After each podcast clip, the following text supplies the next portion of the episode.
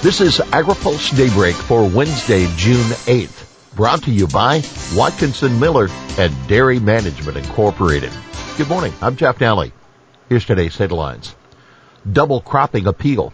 SNAP gets House Ag attention. Pork processors run out of time. Producers eye increasing double cropping. Farmers may increase their double cropping over the next year regardless of whether there's an incentive payment from the government. Some 39% of the farmers surveyed for the Purdue University CME Group Ag Economy Barometer said they have used a wheat soybean double crop rotation at some point in the past and nearly 30% of those who do have experience say they plan to plant more wheat this fall.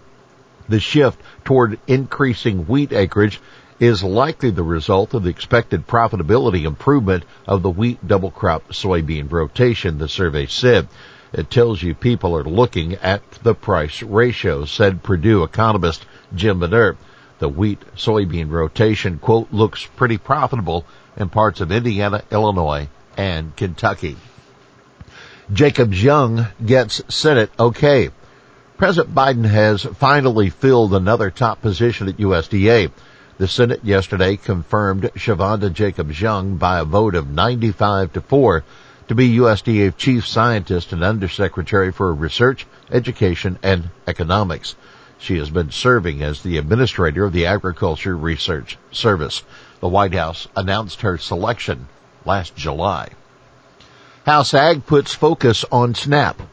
The House Ag Committee resumes its Farm Bill hearings today by focusing on the Supplemental Nutrition Assistance Program, by far the largest portion of the legislation.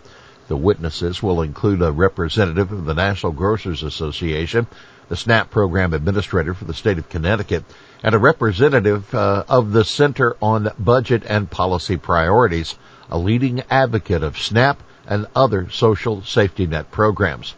There will be a subcommittee hearing on Thursday focused on the commodity and crop insurance programs and an additional farm bill hearing next week on non-SNAP nutrition programs. Here's a note. You can check out this week's AgriPulse newsletter for a look at the idea of creating a permanent disaster program in the next farm bill. We also look at issues in play in the Roundup case facing the Supreme Court. U.S. soy exports booming in 2022. The U.S. exported $10 billion worth of soybeans in the first four months of the 2022 calendar year, setting a new record for January to April shipments that according to new trade data compiled by the USDA's Foreign Agriculture Service. The previous record for value was 9.2 billion which was set in 2014, according to Mac Marshall. He's Vice President of Market Intelligence at the United Soybean Board and the U.S. Soy Export Council. U.S. soybean exports also came close to a regional high in volume. The U.S. shipped 17.03 million metric tons in the first four months of the year, just under the record of 17.15 million metric tons set during the first four months of 2017, according to Marshall. Altogether, the new FAS data show the U.S. exported $66.8 billion worth of ag commodities in the first four months of 2022. That's up from 59.2 billion during the same period last year. We'll have more AgriPulse Daybreak after this. Located in Washington DC, Watkinson Miller has been providing legal services to the agriculture industry for more than 30 years.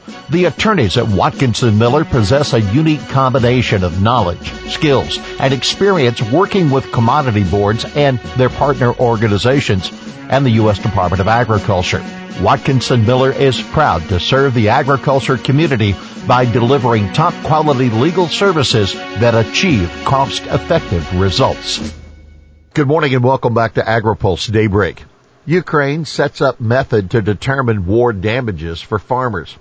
It's far from clear how long the Russian invasion of Ukraine will last but the country is already preparing for post-war reconstruction and the agriculture ministry finalizing a method to calculate the damages to farmers in their fields. The ministry has given no estimate on the extent of the damages, but Ukrainian farmers have suffered severe losses. Ukraine continues to report Russians are bombing farm equipment, stealing grain, laying mines in fields, and destroying diesel supplies. But perhaps the most devastating is Russia's naval blockade that prevents Ukrainian wheat and corn exports. Appeals court rejects late intervention attempt by pork processors. Pork processors waited too long to get involved in a lawsuit challenging a USDA rule eliminating line speeds in pork plants, federal appeals court says. The federal district judge vacated the USDA rule two months before the company sought to intervene. The 8th U.S. Circuit Court of Appeals said yesterday.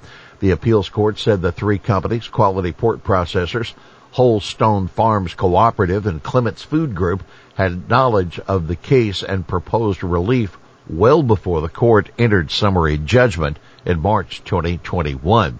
The three judge panel also observed that the companies, quote, appear to suffer little prejudice now that all four of their relevant plants have received line speed permits. New Dems want innovation funding targeting rural areas.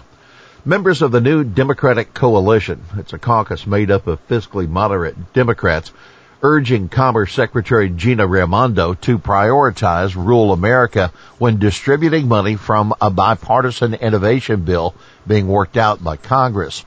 In a letter to Raimondo on Monday, members of the coalition's Rural Reinvestment Task Force highlighted the potential $45 billion in funding for supply chain resilience plus $4 billion for economic development and 9 billion for trade adjustment assistance.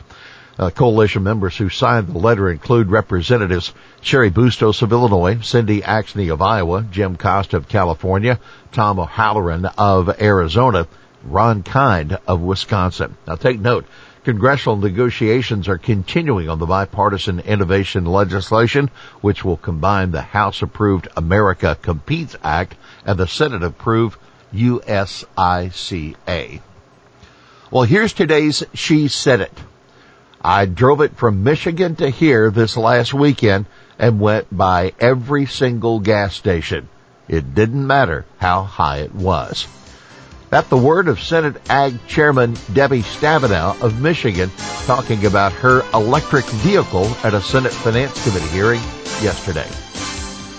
Well, that's daybreak for this Wednesday, June 8th, brought to you by Watkinson Miller and Dairy Management Incorporated. For the latest news out of Washington, D.C., visit agripulse.com. For AgriPulse Daybreak, I'm Jeff Nalley.